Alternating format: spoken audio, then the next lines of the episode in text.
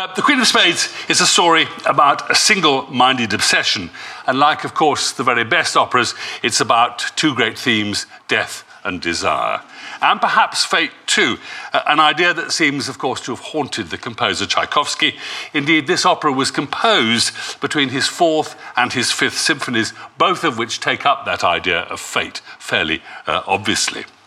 The opera began as a story by Pushkin, Russia's greatest poet. And Pushkin, in his original story, makes his readers mm. guess whether The Queen of Spades, which he wrote between 1833 and 1834, is based on reality or not. Often within the story and in what he said about the story, blurring the boundaries between fact and fiction. But he did tell a friend there was a true story behind the essential element in the plot. His prototype for the Countess was, he said, Princess Natalia Petrovna Golitsyna, who lived between 1741 and 1837. In her youth, she had been a maid of honor to Catherine the Great, and indeed, as the Countess in the opera does, or had done, lived in Paris in the 1780s. It was her grandson who told Pushkin about the time he'd lost money in gambling and had asked his grandmother to help. She didn't give him money, but she told him about three winning cards. Do try, the grandmother is supposed to have said. The grandson did try, and he won. The rest of the story, said Pushkin, is entirely fiction. So we must make up our own mind. I ought to tell you also that the real Countess, far from being the Muscovite Venus that we hear about in the opera, celebrated for her beauty uh, and her other charms, was actually nicknamed in reality Princess Moustache. when in 1890 Tchaikovsky, modest Tchaikovsky that is, adapted a pre existing libretto of Pushkin's story for his brother, he changed the dates. The young army officer Herman, who is determined to prize the secret of the three winning cards from the old countess, is moved back from the 1830s to the time of Catherine the Great. Was Modest Tchaikovsky perhaps remembering his brother's intense love for the music and the period of Mozart, the Rococo? Although based on Pushkin's story, the opera makes a great many departures from it. The greatest difference concerns Lisa, who in the story, that's Pushkin's story, sees Herman as an escape route from her tedious life as the old countess's ward. In the opera, however, she is the old lady's granddaughter who abandons a brilliant engagement with Prince Yeletsky, and that's an entirely invented character in the libretto, in a sudden passion for the enigmatic Herman who has been stalking her uh, in the early part of the opera. The relationship between Lisa and Herman ends in a double suicide, with Lisa jumping into the winter canal when she realizes that Herman's obsession is not with her, but indeed the three cards that he hopes will win him a fortune. I have to tell you that this canal scene is also invention of the brothers Tchaikovsky, as is Herman's own suicide. Tchaikovsky completed the full score of the opera in just 44 days, astonishing achievement, while staying in Florence.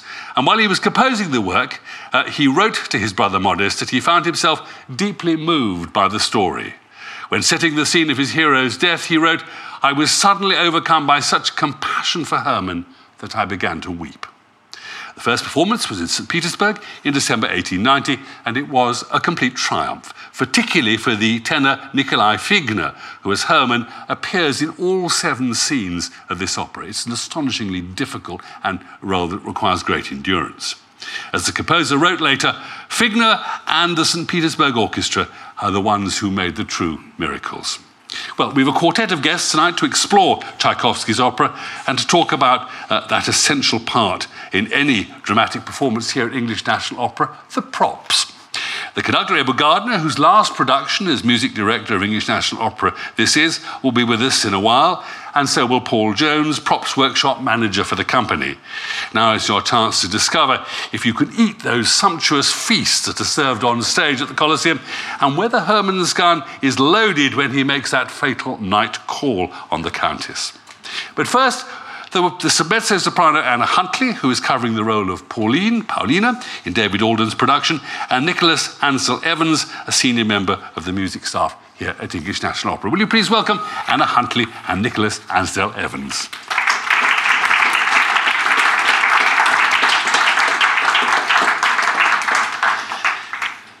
Anna, let me start by asking you um, who exactly is. Pa- are we going to call her Paulina or Paulina? Um, uh, Paulina, in, in as far as the surtitles are concerned, Okay. Paulina, yeah. Why do we get? What, what, who is she? In oh, this is a difficult question, as I was just saying to you earlier, because we have um, Pushkin's Paulina, Tchaikovsky's Paulina, and our Paulina tonight. Actually, very differently played.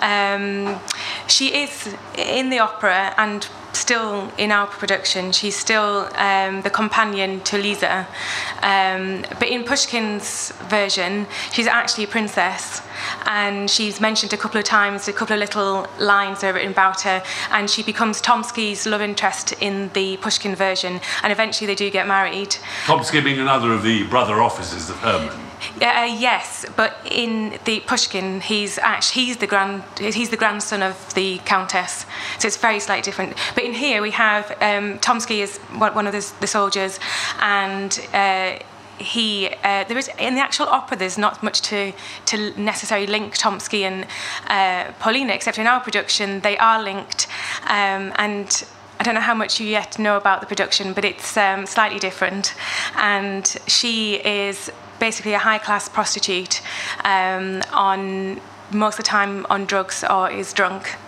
And so in um, this production, she, she and Tomsky are linked, which is actually there is a there is a call for that if you connect it with the Pushkin story, and they are linked, and he is kind of her pimp in this, and um, but she, is actually in this story. She, I suspect because when you get to the the scene, the scene that she first sings in, and she's surrounded by Lisa and the girls, um, she is obviously part of their set. So perhaps we discussed perhaps she was brought up and she is um, she is in the same class as Lisa, and they were brought up together, maybe old friends, but that they um, obviously have gone down different paths, and. Uh, so in, in the actual production you'll see that Lisa's dressed very differently and she looks like she stands out and doesn't um, match with them so does that answer the question Yes, a nice girl gone to the bad in spades, one really might Yeah. say. Ladies and gentlemen, if you look at the screen to my left, you'll see images from tonight's production, so you can begin to get some sense of the visual or the look of, of it.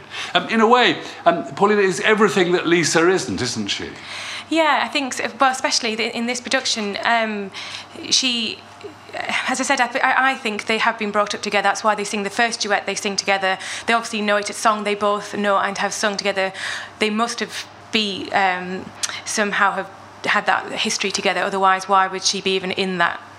Party scene, um, so they have a similarity, I think, from that point of view. But they obviously have gone down different routes, and even if you didn't have this take on it, they are different. Um, She seems utterly indifferent to the world about her. Is that simply because she's um, on substances? Yeah, basically. Yeah, it's actually the thing is that it actually at first when I first heard this, I was I wasn't I wasn't sure how to get my head around it, but actually actually makes her aria very poignant. She's used and abused throughout the whole opera, which you will see, and um, and really, you know, she she has literally just gone down the wrong path and um, and now she is she in a guess in the same way as Herman is is beholden to the gambling and the cards she becomes trapped in this cycle with with the drugs. So she has to do what she has to do to get that because she's addicted. And in then in the aria she sings how once you know she she was you know the, how things were lovely and how things are lovely for the girls who she's singing to. But uh, you know she soon realized that love wasn't all meant it was meant to be. And uh, she's obviously been cheated very um, much out of her destiny I guess So, in a way, this becomes an opera as much about addiction as about Very fate. much. Yeah. Really, in which, which these two characters at the heart of it are both addicted to different kinds Yeah. of things. And the uncertainty, which I think is also in the Pushkin story, that there's an uncertainty there really as to, there's a lot of questions left um, unanswered in that story. And I think it's the same here. This is a role that clearly demands a great deal more from whoever sings the role of Paulina as an actor Mm-hmm. Yeah. on stage than usual. Tell us some of the things that you that you have to do. Really? Well, the things that can be shared with a with a family audience. That- yeah, I'm quite limited to what I can say. We'll draw a veil over the other things. yeah, it took me a few weeks to tell my mum and dad. Well, we don't think we need to Yeah. know those bits.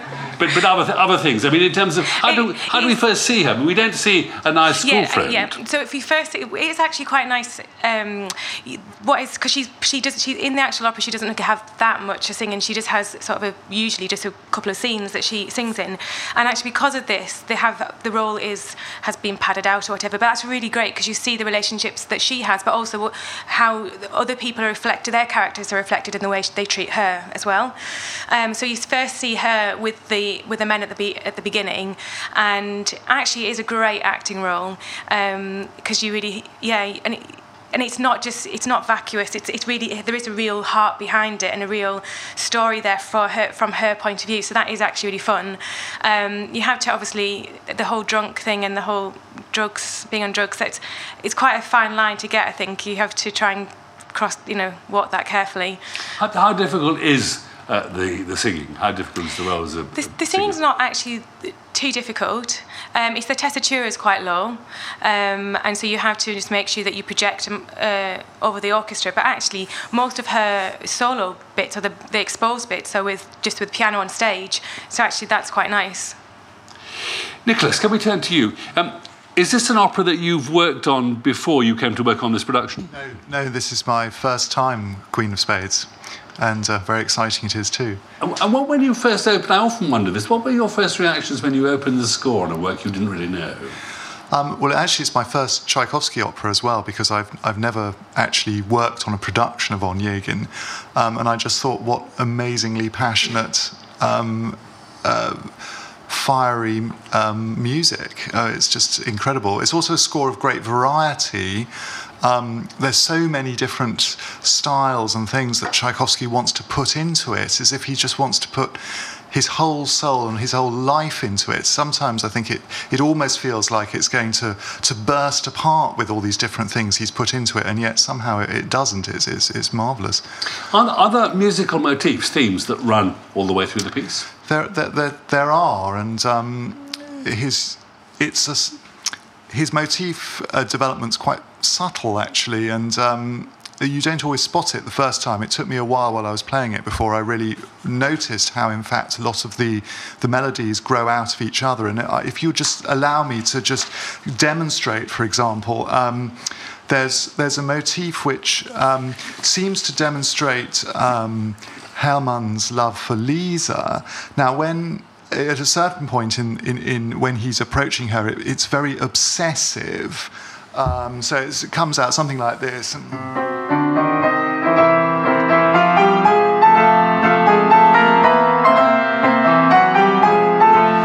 This kind of throbbing uh, bass line carrying on. But when Lisa's thinking of him, it's much more plaintive.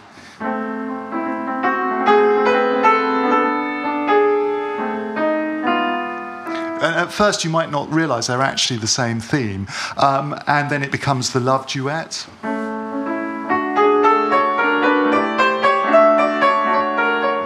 And um, it even becomes uh, Hermann's final aria. Um, so, um, yeah, there's also one motif you'll definitely hear a lot. Very uh, heavily chromatic rising uh, figure, which um, portrays the, the, the, the countess's um, secret, the gambling, the, the winning, something, there's something devilish about it. Does Tchaikovsky develop these themes symphonically? I mean, should we see this as a, a Wagnerian score? I mean, by this stage, he'd been to Bayreuth, he'd totally. seen The Ring at the first performances. Uh, uh, absolutely, there's, there's definitely the, those influences in, at work. I think Tchaikovsky's approach to it is very different from Wagner's, really. Um, in, if we can just digress for a moment, Wagner's use of motifs is so um, uh, deep in, in terms of the construction of the music that when you look inside the score, you often find in Wagner that even the little accompanying figures in the strings or whatever are actually derived from motifs. So I think Tchaikovsky, he's much more Russian and earnest, and, and uh, it's. I don't want to use the word crude, it's absolutely not. That's very sophisticated, but it's they come come at you in in blocks and and melodies and um, yeah, it's I, I suggested that, that, that Modest moved the story back to the time of the Empress Catherine, who makes a brief appearance, of course, um, in a rather grand moment mm. um, at a ball, um, because, of course, his brother was utterly bewitched by Mozart and, and couldn't resist uh, uh, writing Mozartian Tchaikovsky. Is that true of this opera too? Well, there's a very um, special and unusual um, pastoral interlude um, where the themes you you you will spot the Mo- which Mozartian themes um, they, they they seem to be derived from. It's a real surprise actually, and it's a counterpoise to the incredible romanticism and, and passion of the rest of the opera. Um, but in fact, the themes of the pastoral are the both the musical themes and the emotional themes are linked to the main story. So it appears to be played out in this kind of Mozartian innocence, but actually it's not really. I should just say that you may think pastoral, but you may not think pastoral after you've seen this production. But, but in fact, what I can say for the way um, David Alden has staged it is that the, um, the undertones of, of unease um, are, are brought out very clearly. How, what a kind of challenge is this opera for the singers? I mean, Herman, for example, oh. is virtually never off stage. It's Hermann. It, it's that is something. Um, that is a real, um, really uh, challenging role. Um, and um, we're very, very lucky to have Peter Hoare's wonderful performance, which is um, which you'll enjoy. so so full of passion and commitment, and um, I think that the the roles of the Countess and the uh, and Elisa are easier in their way, but and but are, are wonderful roles. I mean, Felicity Palmer, you, you'll see how gloriously she inhabits the Countess, and, and Giselle Allen is, is the most wonderfully passionate and committed, uh, as well as vocally assured, Elisa.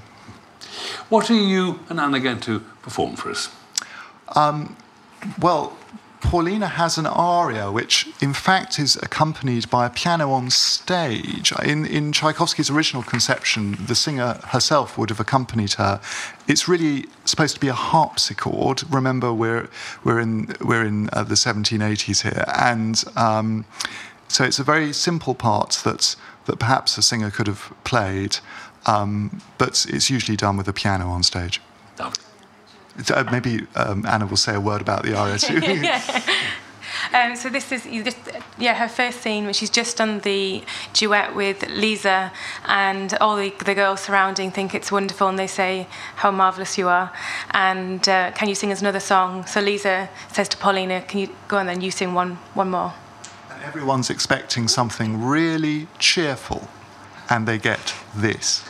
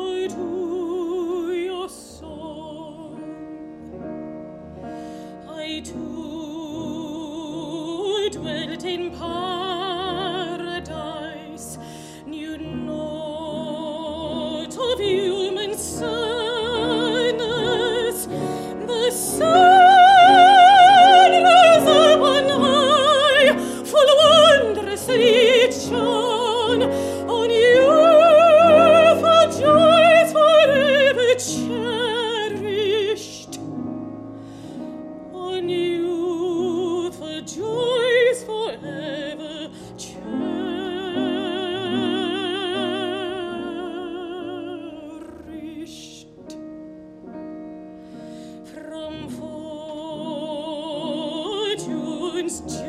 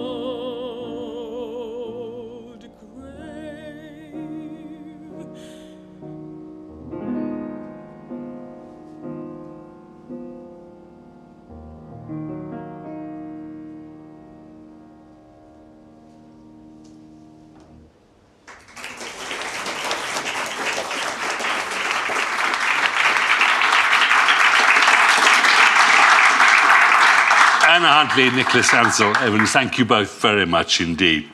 Our next guest is a member of one of the most essential departments in any opera house, the props department. Will you please welcome Paul Jones, who is props workshop manager here at English National Opera.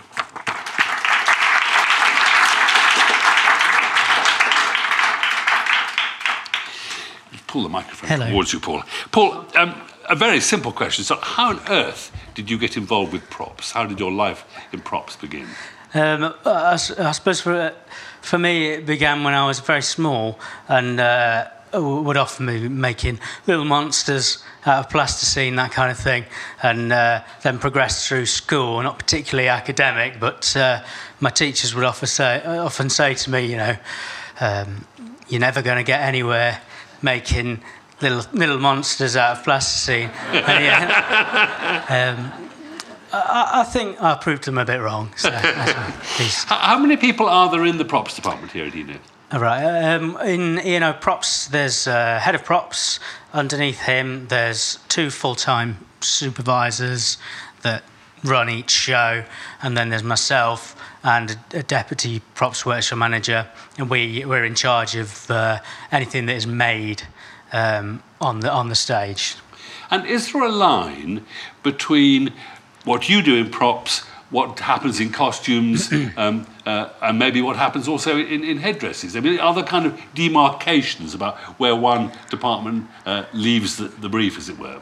Yeah, it's um, it's a bit of a grey area, really, generally, because um, there's there's props, there's costume props, and then there's costume, uh, and and in between you'll you'll you'd have things like uh, armor, which uh, which isn't really a costume, but you wear it, but a seamstress wouldn't make it, an armourer would make it, so it might come to us. Um, What's a costume prop? a cos- yeah, costume prop is is something like uh, anything with a um, I, armor, any, anything like that, or, or a robot, or Mr. Blobby, or anything that you wear that's that's that's not made by a seamstress uh, or, or, a, or a, a milliner, I guess. And, and at what stage do you, uh, in the props department, become involved with the production? Uh, so pr- pretty early on, when when a, a, a design team come up with the with the idea and they get the go ahead to, to to make stuff, they'll make little maquette models in a model box of the show, sort of like a little little maquette of what they envisage doing, and they bring that to us, and then we kind of price up elements, and and uh, and so we'll we'll be involved at that stage, trying to, to trying to show the rest of the Coliseum what what what this is going to cost to do. And is that a moment where you have to say no sometimes, that you can't have a full scale dinosaur, uh, Tyrannosaurus Rex on the stage with that Yeah. budget?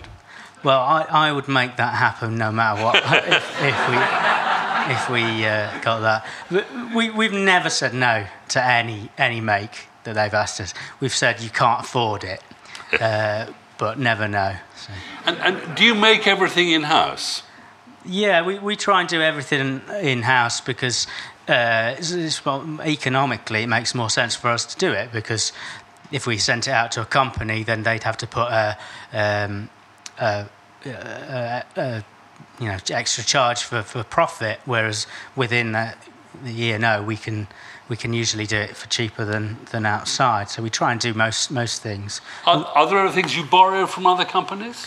Um, we, we don't tend to borrow things because because we send a lot of our shows out to other countries and, and other opera houses. So if we borrowed it from someone, they're not really going to be that happy that it's going to the the Met for, for six months or whatever. So we tend to try and buy everything. We don't hire anything either for that reason, um, because um, we we may need to send it to a different country at any moment. You, you said that you began very small, making models at school, um, which really leads me to ask what do you think the essential skills that a prop maker needs? Um, yeah, there, there are various courses that you can do for, for prop making, but I tend to find that the students from those courses, um, they, they never teach you everything you need to know.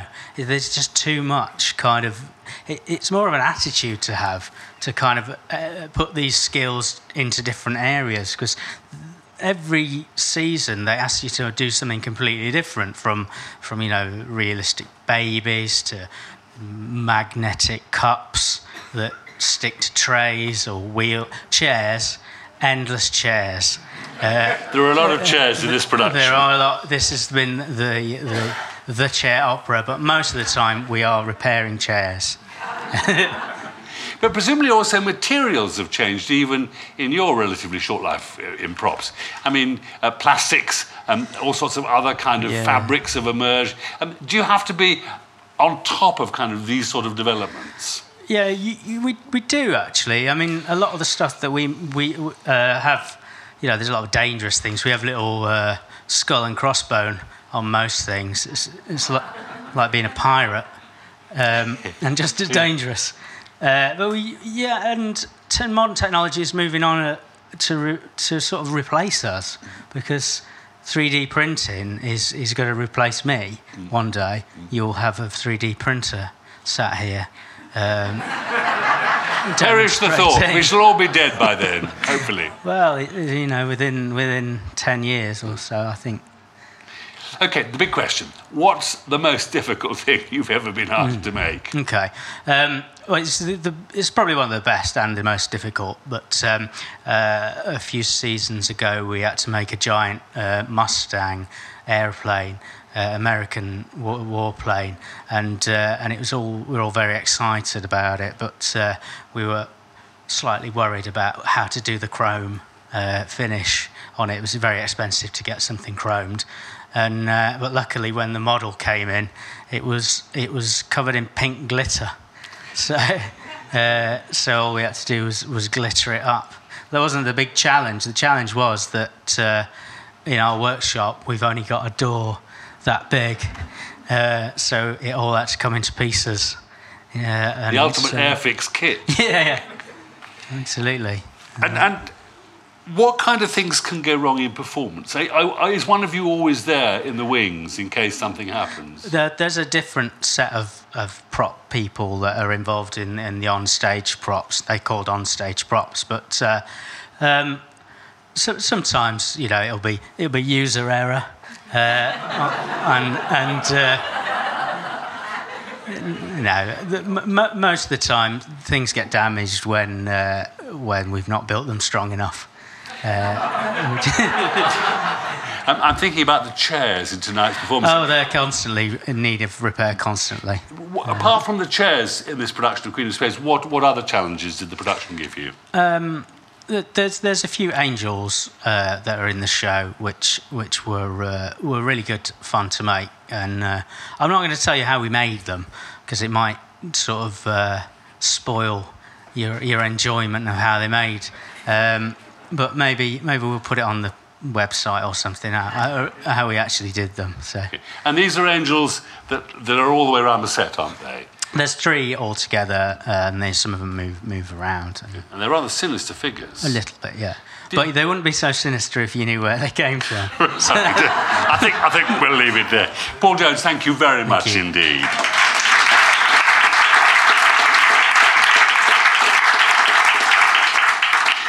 Ladies and gentlemen, will you welcome now our last guest, our final guest, Edward Gardner, not making, as we now know, his final appearance in the pit here at the Coliseum, but the Queen of Spades is his final appearance here as English National Opera's music director. Edward Gardner.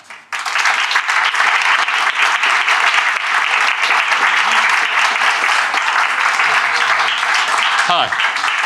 Pull that towards you. Edward, um, was there a particular reason for choosing Queen of Spades as your f- uh, final, final opera as music director? I don't think so. I think. Good evening, everyone. By the way, it's lovely to see you. you I guess you're all coming to the show tonight, aren't you? That makes sense. Yeah. Um, well, it, have any of you seen the show? Did any of you see the first performance as well? No, no. So it's a completely new audience. Well, it's a piece. I love Tchaikovsky. I completely adore Tchaikovsky, but especially historically, I've loved Onegin. That's the piece that I've obsessed about basically for three decades.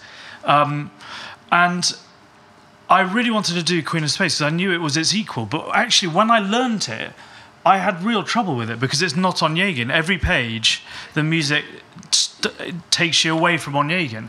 But actually, what you then discover is how dramatically incisive it is in a way that Onegin isn't. Onegin, Onegin gives you these, these sheets of sound, these waves, and this piece gives you completely concise, dramatic thread. In a way, that's perhaps caught in the, in the fact that Onegin is called lyric scenes, whereas this is unmistakably described on the page of the score as an opera. That's right, yeah. I mean, I always think that lyric scenes is something to do with the countryside as much as anything, actually, but yeah. Um, it is very different from Onegin, but what would you say were its particular qualities? What are the things that you hear in this piece that, that have produced admiration from you?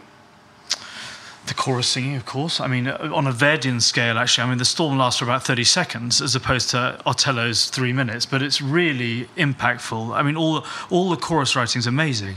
Uh, it's much more expanded than, than Onegin. Um, and comes more from Mussorgsky's tradition, I would say. You know, I mean, it's really, it's grand Russian opera in that sense. Um, everything amazes me about it, to be honest with you. Now I'm in it. I mean, the, this journey of Hermann's madness through the music, which Tchaikovsky frames for such a romantic soul, he frames it with such brutality and and, and strange colour. Um, the um, the the uh, the countess, the old countess, Felicity Palmer. I mean, her music is amazing. I know the aria was was was lifted from a much earlier opera, but but the way that scene which comes for you guys tonight just after the interval, seeps down into nighttime is, is completely ravishing. How does Tchaikovsky achieve the very particular colour of this opera? What's he doing in the pit? What, what's he got? What, what kind of instrumentation is he using? That's interesting. Another interesting. You always do this to me. I have to think Sorry. more than I've ever thought before. Um, how does one answer that? I think um, Look, it's unmistakably Tchaikovsky. There's, there's one thing. It, it doesn't come off the page as easily as Onegin does. That's I certainly found that in, in orchestral rehearsals.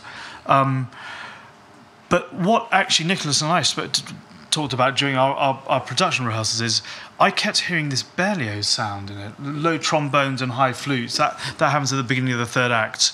Um, and the sort of dramatic intention, the drinking songs, you know, all that, all that kind of thing, which isn't really Tchaikovskyan.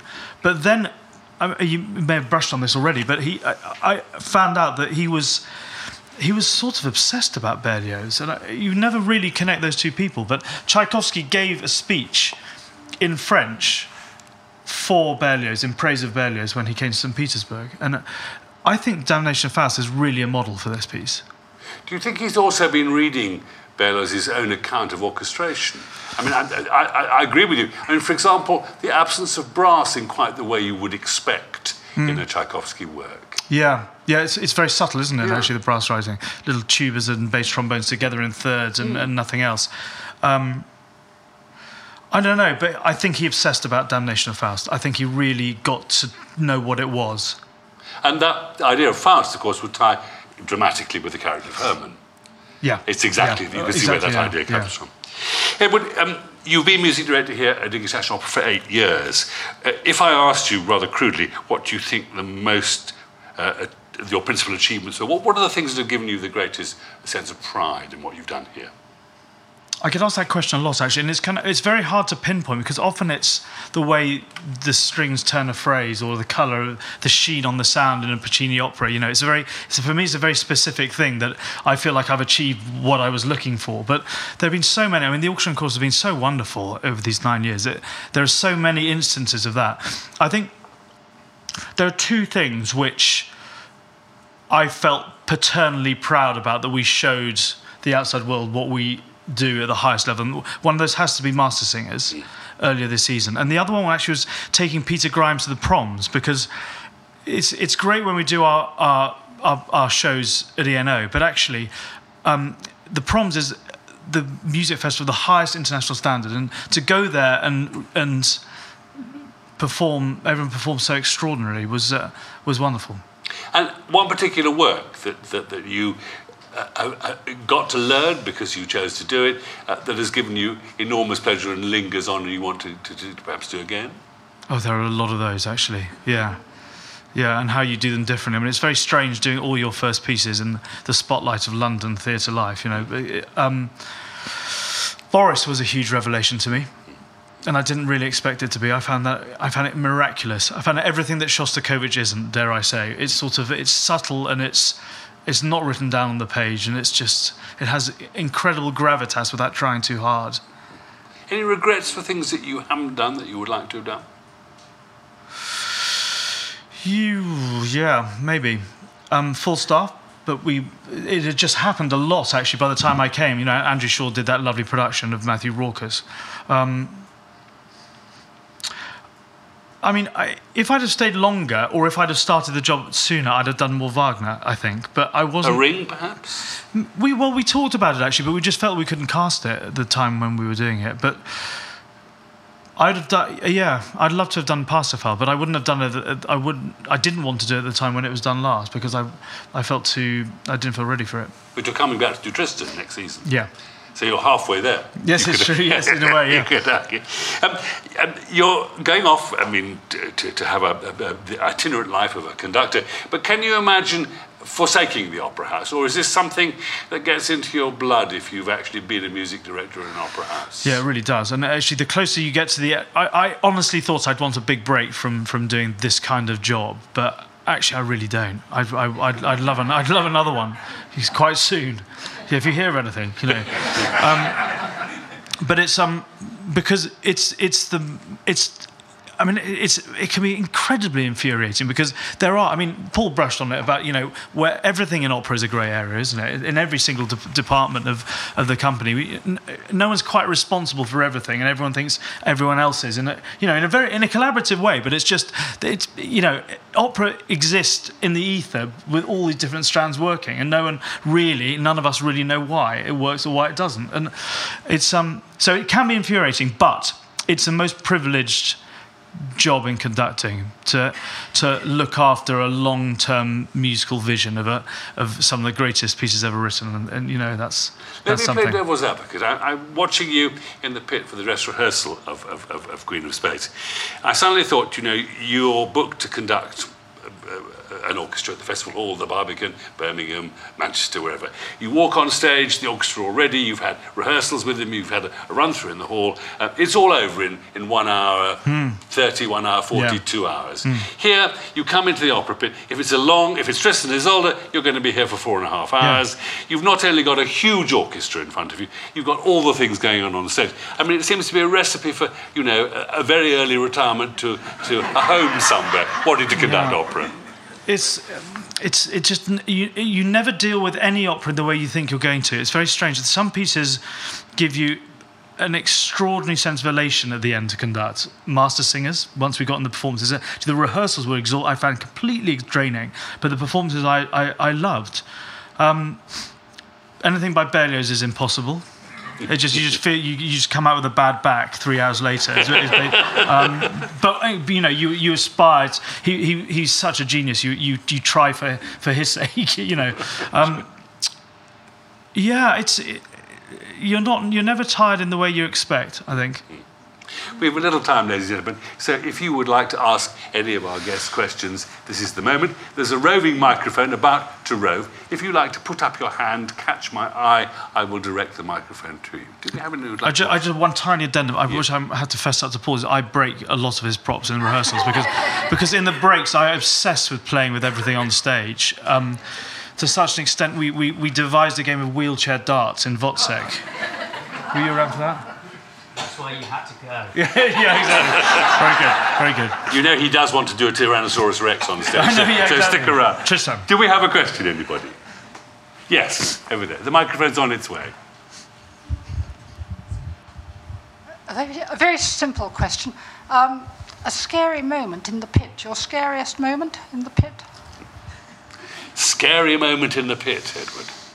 Oh, yeah. All right. Um, there, there is. I mean, the, the, first of all, you have to engage with the fear of what, whatever it is that you're scared of. I mean, it's, it, it, this, this, that sounds a totally arbitrary thing to say, but it's. Um, I mean, anything can go wrong at any time.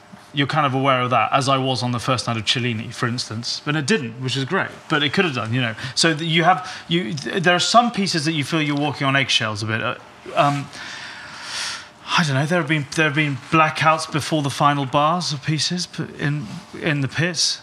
So the orchestra sort of improvised in a Robbie Coltrane way for a, for, for, for a minute or so. What was it? The end of Tosca, I think it was. Amazingly, it was the end of Tosca. Yeah. Um, things go wrong in opera, you know. It's, and you, I don't know. I try and I don't know. I, I, I try and diffuse all that actually, I'm, and not not not think too much about it. The the hardest thing is when you don't feel like the set projects the sound for the singers enough. Actually, that's that's scary. That's genuinely scary. If the orchestra can't hear what the stage is doing, what the singers are doing, and vice versa, that's that makes conducting almost impossible. Another question. Who would like to ask another question? Do we have a. Yes, in the front row. What's your opinion, and does it make a great deal of difference to you when you're conducting for a transmission of opera to cinemas around the country? I, I, I, it doesn't make any difference to me at all. But then my back's to the audience, and no one's looking at me anyway. I mean, conductors have such a strange relationship with with the, with the public, don't they? Uh, but everyone is more nervous. I mean, there's nothing you can do about it. The orchestra, the chorus, and the principals know that they're being analysed in the most minute. Well, not, not so much the orchestra actually, because it is so, it's such a visual thing. Um, uh, they're being analysed in the minutest detail, and it's I think it's really scary, actually. I mean, now, now everyone's getting used to it. All, all the Met artists have been doing it now for, what is it, five, six years, seven, eight years? And we've, we've had a fair few ourselves. So it's, um, yeah. I found it very interesting and uh, successful. I, I saw Peter Grimes here, I think it was on Thursday night. The following Monday night, I saw it in the local cinema, Yeah. and I was equally impressed with both of them. Brilliant, brilliant. Great. But it's not the same as being in the opera house, is it? No, and Says actually, he played devil's advocate. Yeah, it's a, it's um. There's th- this word outreach is very difficult. I mean, it, when you use it educatively, it's it's it's gold. But the idea that we're actually God, this is a bit contentious for, for pre-show. Sorry. Um, the the idea that we're reaching out to people by playing them cinema broadcasts, I don't agree with at all. Actually, unless they're coming in to see opera here because it's a different thing. There, there's a whole gen- my generation has grown up without any, mostly without any acoustical sound, only acoustical sound. So the understanding of what it is we do here, you know, the thrill of Electra singing over a hundred acoustic musicians, it's it's people don't people don't know what it is anymore. Well, I sound old, don't I? No, no, no, no, not never, never let it be said. Ladies and gentlemen, we've, we've, I think, probably reached the end of our allotted time. Um, I want to say thank you to all of you for being here and for the questions to those of us. Um, I want to thank, thank you to all our guests, but I also want to say on your, all your behalves and my own, a thank you to Edward for a remarkable period here as music director. You've given enormous pleasure right the way through your time here. Um, there's been a sense of palpable excitement when you've been in the pit, others too, but you too. Thank you very much indeed for all you've done. Thank you.